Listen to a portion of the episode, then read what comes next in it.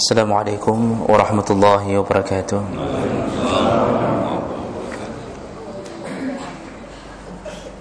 إن الحمد لله نستعينه ونستغفره ونعوذ به من شرور أنفسنا ومن سيئات أعمالنا. من يهده الله فلا مضل له وما يضلل فلا هادي له. أشهد أن لا إله إلا الله وحده لا شريك له وأشهد أن محمدا عبده ورسوله الكريم. اللهم صل وسلم على نبينا وسيدنا المصطفى محمد وعلى آله وأصحابه أجمعين أما بعد رب اشرح لي صدري ويسر لي أمري واحلل عقدة من لساني يفقه قولي Segala puji bagi Allah Kemudian salawat dan salam Kepada Rasulullah Kepada keluarga dan seluruh sahabat-sahabatnya Yang dimuliakan Allah Subhanahu wa taala para jemaah subuh yang berhadir karena Allah, mudah-mudahan kehadiran kita walaupun singkat nantinya insya-Allah dalam catatan Allah Subhanahu wa taala.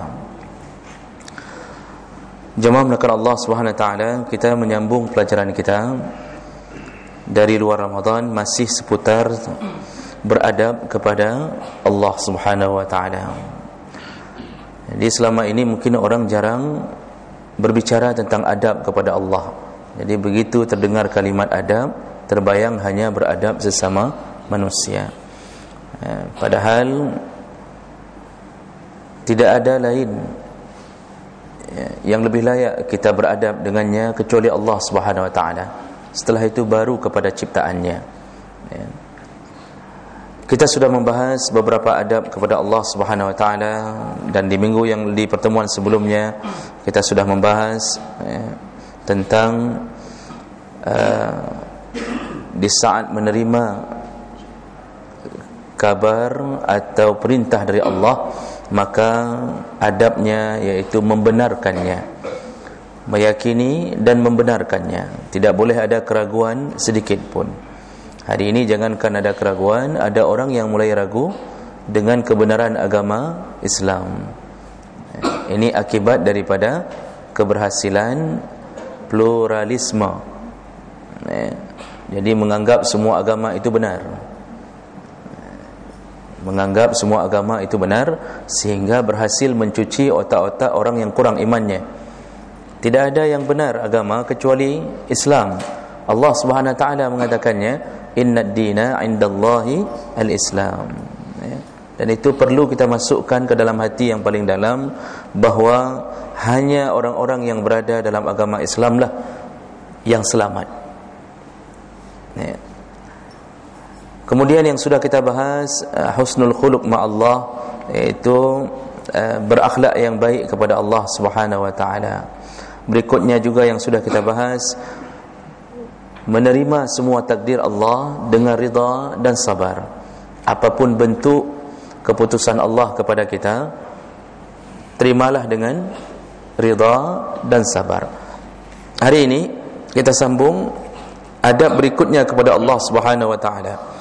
Jadi insyaallah hari ini karena hari kerja kita tidak akan eh, terlalu mengambil waktu yang panjang karena mengingat ada kewajiban yang lain tapi insya-Allah kita akan sediakan waktu untuk sedikit bertanya jawab seputar urusan ini insya-Allah. Adab keempat kepada Allah Subhanahu wa taala. Ya, at-tawajjuh ila Allah Subhanahu wa taala bid-du'a. Ya. Bertawajjuh atau sering-sering menghadap Allah dengan cara berdoa. Itu adab. Ya. Kalau sudah dibilang adab salah satunya adalah berdoa, maka orang yang paling tidak beradab yang tidak pernah berdoa. Allah benci kepada orang yang tidak pernah berdoa. Ada orang yang tidak pernah mengaji, salah faham. Mengira Allah senang dengan orang yang tidak pernah berdoa. Kenapa? Tidak banyak permintaan. Jadi bahasa orang bahawa uh, tidak usahlah banyak-banyak minta sama Allah, terimalah apa adanya saja.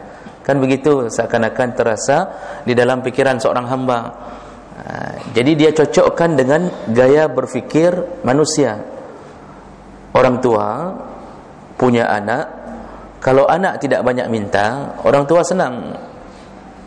eh? dia puji anak itu di luar masya-Allah anak long eh?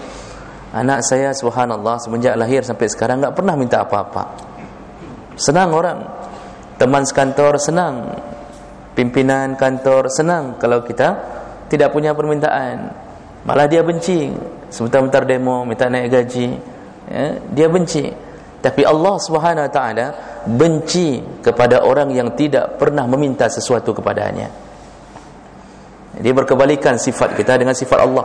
Kenapa Allah benci?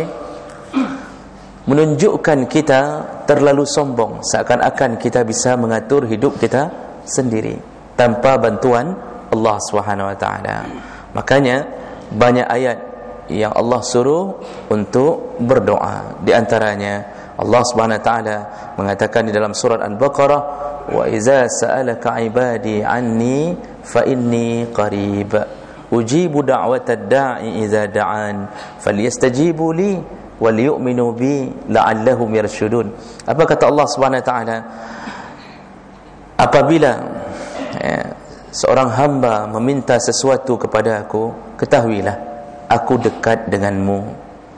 Jadi Allah ingin mengatakan bukan aku ada eh, kalau hamba meminta sesuatu Allah tidak mengatakan dirinya wa inni mawjud. Aku ada tidak.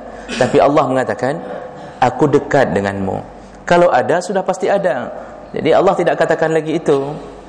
Eh, tidak mungkin Allah tidak ada. Kalau tidak ada maka kita di sini semua tidak ada karpet ini tidak ada. Musalla ini tidak ada. Eh, listrik tidak akan hidup. Allah tidak katakan itu. Tidak penting untuk mengetahui itu. Yang penting kamu tahu bahawa aku ada kata Allah. Tapi yang belum kamu tahu bahawa aku dekat denganmu. Aku mendengarkan doamu. Nah, makanya Allah menjawab apa? Seorang hamba meminta kepada aku aku dekat. Nah. Lalu Allah sambung ujibu da'watad da'i Kukabulkan semua orang yang meminta kepada aku. Kukabulkan semua orang yang berdoa. Syaratnya apa? Iza da'ani. Kalau dia berdoa. Nah, jadi salah kalau orang selama ini mengira bahawa Alhamdulillah sudah dikabulkan Allah. Padahal dia tidak pernah meminta sesuatu kepada Allah.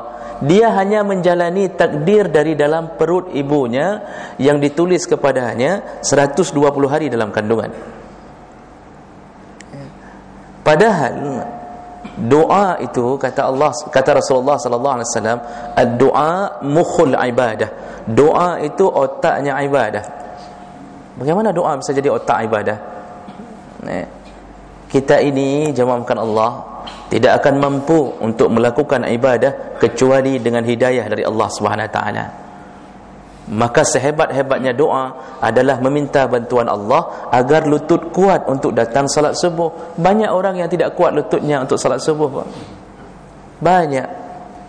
Ya. banyak yang tidak mampu membuka matanya waktu salat subuh. Padahal pada saat jam kantor macet jalan mau tidak mau dia buka matanya tapi untuk menghadap Allah yang memberinya gaji yang memberinya anak yang memberinya istri dia tidak sanggup kepada siapakah kita berharap? Adakah hari ini pimpinan kantor yang datang mengetuk pintu rumah kita? Ada pimpinan kantor yang SMS kemudian call kita ya, untuk mengingatkan bahawa salat subuh ya? Tidak ada. Tidak ada. Bahkan mungkin banyak pimpinan pun yang tidak salat. Siapa yang bisa membuat kita sanggup beribadah? Allah. Makanya keluarlah hadis Nabi, salah satu doa yang paling disukai adalah Allahumma a'inni ala zikrika wa syukrika wa ala husni ibadatik. Ya Allah tolonglah aku untuk jadi dia minta tolong. Ya Allah tolonglah aku ya Allah. Untuk apa? Selalu mengingatmu ya Allah. Ha, dan selalu bersyukur kepadamu dan selalu beribadah yang baik wa husni ibadatik. Buat kami bisa sanggup ibadah. Maka setelah Allah kabulkan doa itu muncullah hidayah. Di saat hidayah sudah berbicara semua bagi kita ringan. Semua ringan. Salat tahajud sanggup puasa sanggup. Siapa yang meringankannya Allah Subhanahu taala. Kenapa orang lain tidur tidak sanggup tapi kita sanggup berjalan di sebuah hari? Allah Subhanahu taala. Kenapa orang lain tertahan semua gajinya di ATM tidak pernah ditarik untuk fakir miskin? Kenapa kita selalu menariknya setiap hari 50 ribu sana, 50 ribu sini? Siapa yang meringankan tangan kita? Allah Subhanahu taala. Apa yang Allah rencanakan dengan meringankan itu? Allah sedang membuat sebuah settingan jalan menuju ke surga. Makanya doa itu adalah otaknya ibadah. Orang yang tidak pernah berdoa tidak punya otak. Jadi kayak mana anda balik? Ha? Orang yang hantar berdoa hanya otak. Kenapa? Otaknya tidak ada. Dia fikir dia bisa hidup sendiri, tercipta sendiri, kemudian dia dapat gaji sendiri, dia kahwin sendiri, dia lahir sendiri tanpa perlu bantuan Allah. Makanya Allah Subhanahu wa taala mengatakan dalam ayat yang lain surat Ghafir ayat 60 kata Allah Subhanahu wa taala wa qala rabbukum ud'uni astajib lakum. Allah Tuhanmu berkata kepadamu berdoalah kepada aku. Ku kabulkan semua permintaanmu. Lalu Allah sambung innal ladzina yastakbiruna an ibadati. Orang-orang yang sombong untuk berdoa ibadah itu maksudnya dikaitkan dengan ibadah sebelumnya yaitu doa. Orang-orang yang sombong yang tidak pernah berdoa kepada aku saya dakhuluna jahannama dakhirin. Nanti ku masukkan ke dalam jahannam dalam keadaan hina dina. Ya. kalau begitu kesimpulan awal. Orang yang paling dicintai Allah yang paling banyak tangannya terangkat kepada Allah di setiap waktu Ya, makanya banyak sekali doa diajarkan oleh Nabi. Itu untuk apa? Untuk membuat Allah sayang. Masuk WC, doa. Keluar WC, doa. Walaupun kadang-kadang kita tidak faham maknanya. Ya, tapi berusahalah meminta sesuatu yang dipahami. Ya, jangan minta sesuatu yang kita tidak pahami. Bisa jadi yang kita aminkan itu hanya permintaan pribadi dari seseorang. Ya, Seorang istri mengaminkan doa suami di waktu sedang di depan pintu Kaabah. Suami berdoa, Ya Allah, dengan bahasa Arab, kawinkan aku sekali lagi, Ya Allah. Istri mengaminkan berkali-kali dengan uraian air mata, Amin, Ya Allah, Amin. Istri tidak bisa bahasa Arab. Suami terus berdoa, diaminkan di belakang, Masya Allah diaminkan. Pulang, dapat istri satu lagi. Istrinya marah-marah. Suami bertanya, bukankah engkau yang mengaminkan doaku? Ha? Ini akibat tidak tahu apa yang didoakan. Maka, kalau berdoa, usahakan tahu apa yang diinginkan. Jadi jangan sampai kalau malaikat tanya, seandainya malaikat tanya, minta apa? Oh, melepuh pula kayak home. Yang penting saya sudah minta. Jangan begitu. Adakah anak kita minta sesuatu dengan mulutnya yang kecil kemudian dia bicara entah apa-apa? Kita tanya sama anak, minta apa nak? Tak tahu mak. Jadi tu minta apa? Enggak tahu pokoknya udah minta udah. Mana ada begitu ceritanya?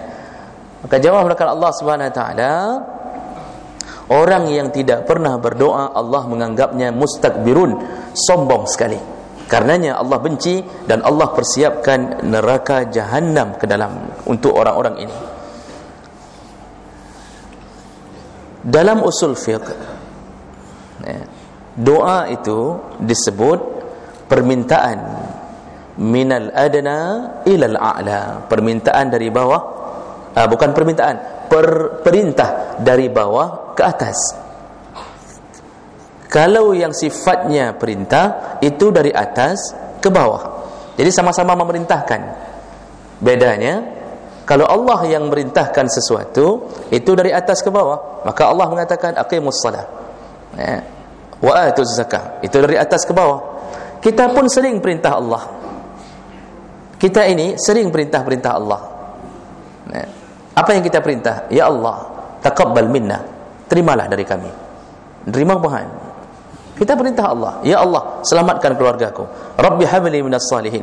Ya Allah, berikan aku anak. Sering kita perintah Allah, cuma tidak disebut dengan perintah, disebut dengan doa. Disebut dengan doa, sama-sama memerintahkan. Karena Allah punya sifat dari 99 sifat, semua sifatnya masalah-masalah yang menguntungkan hamba maka Allah tidak marah. Allah uh, diperintahkan oleh seorang hamba. Malah dia senang. Maka jemaah melakukan Allah Subhanahu taala beradab kepada Allah bukan diam bukan merasa diri tidak perlu minta tapi banyak-banyak minta. Dan jangan pernah berhenti. Semakin banyak kita meminta semakin banyak ya, curahan kasih sayang Allah Subhanahu wa taala. Ya. Kemudian jemaah melakukan Allah Subhanahu wa taala dalam urusan minta meminta kepada Allah ini Allah berikan kelebihan ya, dalam Ramadan ha, ini yang paling banyak orang kadang-kadang tidak faham salah satu keistimewaan Ramadan di dalamnya adanya waktu berdoa yang tidak ditolak Allah Subhanahu wa taala. Tidak ditolak Allah Subhanahu wa taala. Ya. Kapan waktu yang paling hebat untuk berdoa dalam Ramadan? Semuanya waktu itu bagus untuk berdoa. Ya, sesudah salat maktubah, sesudah salat fardu, itu waktu yang baik untuk berdoa. Ada tempat-tempat yang terbaik berdoa yang ada di luar Ramadan. Ya, antara salat asar dengan salat maghrib itu waktu yang terbaik untuk berdoa makanya dalam kitab fiqh islami wa adillah itu uh, Syekh Wahbah Zuhaili itu menuliskan ya, bahawa buat walimah yang terbaik bukan walimah buat ijab kabul perkahwinan yang terbaik itu adalah antara salat asar dengan maghrib. Bersamaan dengan waktu istijabah doa antara salat asar dengan maghrib di hari Jumat itu ijab kabul terbaik. Jumat hari mulia hari yang Allah memuliakannya. Kemudian waktu dimuliakannya antara asar dengan maghrib. Yang disuruh buat ijab kabul Pak, bukan walimah. Walimah kalau mau coba boleh. Eh, tapi insyaAllah mungkin banyak yang tidak salat maghrib. Ha? orang yang buat salat duhur saja banyak yang tidak salat duhur. Eh. ada ibu-ibu enggak pernah salat duhur selama walimah. Kenapa? Takut bedaknya luntur. Sekali luntur 300 ribu. Jadi demi menjaga neraka ha, dia jagalah uh, bedaknya ini. Ini namanya bedak neraka eh. ini anak semayang duhur ni. Ha, jadi jemaah melakukan Allah Taala ini yang ditulis dalam beberapa kitab. Bukan kitab itu saja tulis beberapa kitab. Ijab kabul terbaik ba'da asar hari Jumaat sebelum maghrib. Nanti masalah walimah terserah. Mau buat hari apa saja. Dan tidak ada tuntunan walimah buat hari Senin dan Kamis. Itu hari Senin dan Kamis hari baik karena puasanya. Bukan hari baik karena walimahnya. Eh? jadi jangan salah-salah faham hari Jumaat baik karena Allah yang memuliakannya. Allah kalau memuliakan sesuatu Allah letakkan di atas benda di atas waktu di atas keadaan. Senin itu baik karena hari Senin hari diangkatnya amal. Kata Rasulullah uhibbu ayyurfa'a amali aku suka diangkat amalku dan aku dalam keadaan sedang berpuasa bukan sedang dalam keadaan menutup tenda. Eh? Jadi hari ini sedang diangkat amal sore hari sedang bongkar tenda ha, bongkar tenda. Salah. Ya, artinya kapanpun mau buat walimah terserah. Tapi kalau merasa bahawa Senin hari terbaik untuk buat walimah salah. Kamis juga bagus karena puasanya. Bukan karena buat acara. Ya, walaupun tidak diharamkan. Nah jawab melakukan Allah subhanahu wa ta'ala. Ya, dalam urusan berdoa dalam Ramadan waktu terbaik berdasarkan hadis Nabi sallallahu alaihi wasallam adalah waktu antara mau berbuka dan setelah berbuka. Itu waktu yang tidak ditolak Allah Subhanahu taala. Rasulullah sallallahu alaihi wasallam mengatakan lis-saim inda fitrihi da'watun la turad. Orang yang sedang berpuasa di waktu sedang berbuka puasa maka doanya tidak ditolak Allah Subhanahu taala. Doa tidak ditolak Allah. Kalau tidak ditolak apa maknanya? Diterima. Sayangnya orang hari ini sebelum berbuka dia sibuk dengan televisi. Ya, sambil nonton acara terakhir 15 menit lagi mau berbuka itu untuk menyibukkan agar lebih terasa cepat berbuka maka dia buka televisi ya. dia buka televisi nonton padahal di situ orang-orang yang saleh orang-orang saleh dia matikan semua fasilitas dunia lalu dia mengangkat tangannya 15 menit sebelum berbuka. Dia minta apapun sambil menangis kepada Allah. Kenapa? Itu puncaknya lapar. Puncaknya ketaatan kepada Allah Subhanahu taala. Yang suruh kita tahan lapar siapa? Allah. Di saat memuncak memuncak sekali seakan-akan tidak tahan lagi. Kan memang tidak rasa tidak tahan lagi pak. Seakan-akan 15 menit itu bagaikan 2 jam lagi. Sebentar-bentar lihat jam. Ha, trip tak ibang lagi sebentar-bentar trip tak ibang lagi ha, terasa begitu laparnya disitulah Allah Subhanahu taala sedang memperhatikan hamba. Sayang hamba hari ini tidak melakukannya. Lewat Ramadan banyak doa yang seharusnya bisa menyelesaikan hidupnya tidak bisa diselesaikan. Kenapa? Dia tidak butuh Allah untuk menyelesaikan hidupnya. Makanya seharusnya di situ minta. Menangislah di situ. Ya. yang jangan salat. Karena waktu di situ waktu haram salat. Tapi minta apapun urusan kita Allah bisa selesaikan cuma kita tidak faham bagaimana cara Allah menyelesaikannya ya. dan waktu yang berikutnya yang paling baik untuk berdoa saat berbuka puasa ya. saat berbuka puasa itu maksudnya adalah begitu berbuka langsung berdoa langsung berdoa ya. doanya ada doa yang maksur dari Nabi doa berbuka. Eh, doa berbuka itu ada beberapa riwayat. Eh, ada riwayat Abu Daud yang kemudian dipermasalahkan oleh banyak ulama yang mengatakan hadisnya mursal masuk golongan dhaif yaitu apa yang sering kita baca Allahumma lakasumtu padahal bunyi aslinya dalam riwayat Abu Daud Allahumma lakasumtu wa ala rizqika aftartu. Tidak ada kalimat wa bika amantu. Tidak ada kalimat birahmatika ya arhamar rahimin. Eh, hadis ini mursal banyak ulama yang mengatakan. Tapi ada hadis lain. Ya.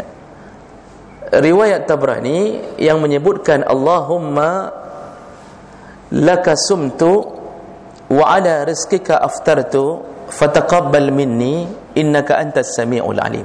Ha, hadis ini lumayan lebih kuat dibandingkan hadis yang pertama. Kemudian yang kedua yang paling kuat. Yang ketiga yang paling kuat yaitu zahabat dhama wabtalatil uruq wa sabatal ajru insyaallah zahabat dama telah hilang dahaga. Ya. wabtalatil uruq telah lepaslah urat-urat. Telah lepaslah urat-urat. wa sabatal ajru Allah telah tetapkan pahala insyaallah tapi belum saya dapatkan ada ulama yang mengatakan yang kita baca selama ini bid'ah. Itu belum saya dapatkan. Kenapa? Itu doa bukan ibadah mahdhah Ya. Kalau seandainya seseorang berdoa waktu berbuka puasa dengan mengucapkan dalam bahasa Aceh, Ya Allah nak terima puasa long Ya Allah, ha?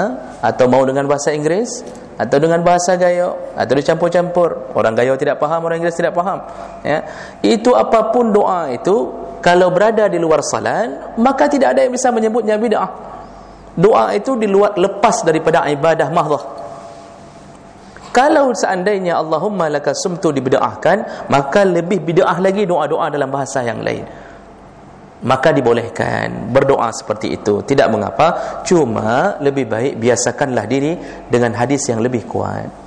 Ini karena kita tidak terbiasa Kenapa Pak? Karena dari kecil diajarkan doa yang begitu. Baik. Ha, Cuma enggak terbiasa. Apalagi ada sebahagian orang mengatakan Doa zahabat dhamma itu doa Muhammadiyah Masya Allah dari mana ilmunya itu doa Muhammadiyah itu doa Nabi wasallam ya. jadi orang kalau sudah terkontaminasi dengan uh, fanatik terlalu uh, tinggi uh, itu apapun salah orang ya. maka jawab melakukan Allah taala itu doa untuk berbuka dan sekali lagi doa itu dilantunkan seharusnya bukan waktu sedang bukan waktu sebelum berbuka. Dalam kitab disebut aqabu al-fitri.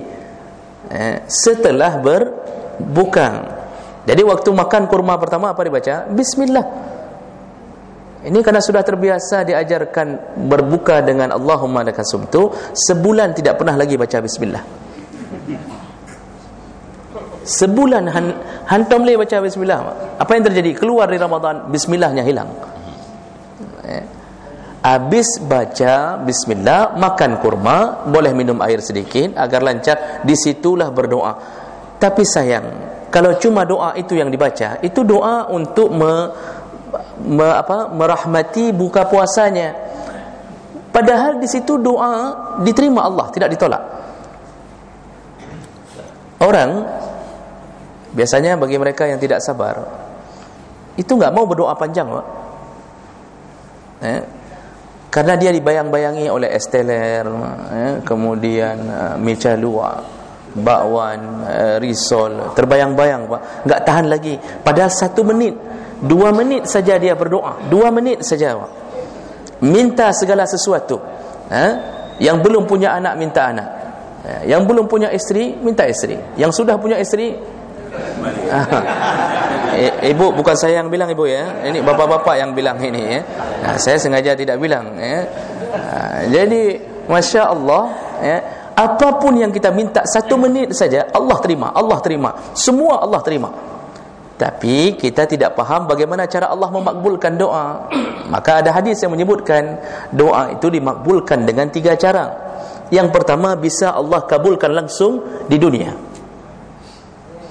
bisa Allah kabulkan langsung di dunia. Ya ya gani ya gani nabi pen sabah guni. Habis berdoa langsung jatuh dari plafon mak. Satu goni. Ha, bisa. Allah bisa buat itu. Ya Allah bisa buat itu. Allah bisa kabulkan. Naik pangkat Allah bisa kabulkan. Itu kemungkinan pertama. Ya. tapi model yang pertama ini model yang paling rendah dalam pandangan Allah Kenapa? Apapun diberi di dunia, bisa-bisa kita jatuh di dalam maksiat yang baru setelah Allah kabulkan. Ya.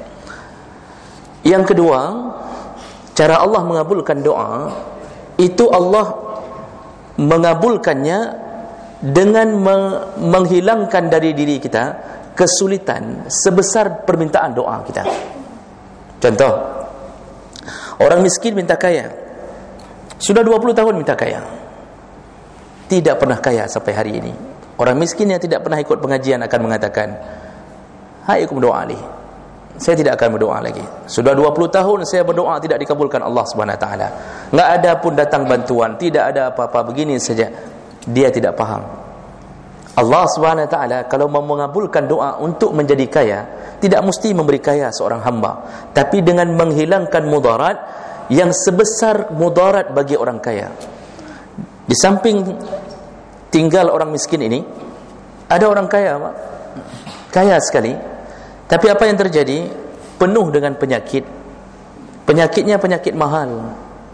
Penyakit yang perlu beli tiket berulang-ulang ke Penang. Penyakit yang harus uh, dibawa ke rumah sakit operasi, ya, susah diganti oleh BPJS. Ya. Jadi penyakitnya penyakit puluhan juta, Pak. Itu penyakit orang kaya. Orang kaya kan diabetes, kolesterol, asam urat, asam manis, ya. Yang yang kira-kira butuh uang selalu. Ya. Allah taala tidak memberikan kekayaan kepada orang miskin, tapi Allah beri bagaimana? Allah tidak buat sakit kepada orang miskin ini yang menghabiskan harta ratusan juta seperti orang kaya ini. Seakan-akan kalau Allah berikan dia ratusan juta, juga dia habiskan seperti orang kaya ini. Sebenarnya dia sudah kaya. Jadi bagaimana cara Allah memakbulkan doa? Allah hilangkan kesulitan pada orang miskin. Allah hilangkan kesulitannya. Tidak ada sakit. Ya, maka sakit orang miskin kan sakit lima ribuan. Wah. Panu, kadas, kurap, cemekam, garu-garu oleh kerana mekeruah eh, ketombe pak begitu saja. Hanya dengan modal ribu rupiah kalpanak selesai urusannya. Perlu operasi kah? tidak perlu. Allah terima dia menjadi orang kaya. Dia Allah berikan ratusan juta. Caranya Allah buat dia sehat. Tidak perlu menghabiskan dana yang besar. Itu cara Allah mengabulkan doa. Kadang-kadang kenapa tidak kita tidak jadi tabrakan pak kita yang miskin-miskin ini mau ditabrak uh, oleh bus eh, saya tidak sebutkan nama busnya bermasalah nanti. Eh, walaupun bapak tahu bus apa yang paling sering nabrak orang. Begitu mau ditabrak oleh bus uh, tiba-tiba sepeda kita di samping jalan jatuh duluan sebelum ditabrak. Ya, akhirnya terselamatkan. Kalau ditabrak habis ratusan juta. Tidak jadi tertabrak. Ya bus itu terbang sendiri di atas kita contohnya. Allah selamatkan kita Allah selamatkan. Ratusan juta Allah selamatkan. Akibat apa? Doa orang miskin minta kaya. Jadi kita tidak faham apa yang sedang kita minta. Bagaimana cara Allah memakbulkannya? Wajib makbul. Bukankah Allah sudah mengatakan ud'uni astajib lakum. Doa kepadaku maka ku kabulkan. Enggak ada sedikit pun ku timbang-timbang dulu. Tidak ada. Tidak ada ayat yang mengatakan berdoalah kepadaku ku timbang-timbang. Ah, nanti aku lihat dululah. Seperti kita kirim proposal Pak eh, dilihat cocok tidak? Allah tidak. Asal mulutmu sudah berdoa kepada aku engkau telah merendahkan dirimu di hadapanku engkau hambaku yang baik ku kabulkan semua permintaanmu. Kita tidak sampai ilmu Allah. Dan doa ketiga cara Allah mengabulkan doa ketiga dia akan tabung doa itu di akhirat. Minta miskin eh, minta kaya tidak kaya sudah miskin sakit lagi sakitnya sakit berat. Rupanya Allah tidak kabulkan dengan cara kedua. Rumah tidak ada yang bantu. Hancur-hancuran. Tinggal di bawah cuma plafon yang sudah rusak saja. Habis-habisan pak. Habis-habisan. Dia selalu berdoa. Ya, dia berharap tadi yang kedua. Ya, mungkin bisa jadi sehat. Rupanya tidak sehat. Sudah miskin sakit-sakitan. Di mana doanya? Allah simpan di akhirat Nanti kata Nabi Begitu orang ini masuk ke alam yang lain Yang bernama akhirat Maka kemudian Allah membuka celengannya. Inilah semua doamu Yang ku simpan. Sekarang dengan doa inilah Engkau masuklah ke surga Allah ta'ala. Makanya tidak ada yang rugi dari berdoa Pak. Tidak yang rugi. Jangan sampai terlewatkan satu menit pun tanpa berdoa. Eh, Artinya waktu-waktu tertentu berdoalah di kantor. Setelah capek baca Quran berdoalah sebentar. Habis wudu berdoalah. Mau tidur berdoalah. Bahkan mohon maaf mau berhubungan suami isteri pun Allah ajarkan doanya. Saking hebatnya posisi doa. Maka jemaah melakukan Allah SWT ini baru kelebihan orang yang berdoa. Saya belum memulai tentang bagaimana agar doa kita makbul. Ada adabnya. Tapi saya berhenti dulu di sini karena waktu kita uh, ini hari Senin bukan hari Minggu. Kalau hari Minggu saya akan membuat pengajian ini sampai berbuka puasa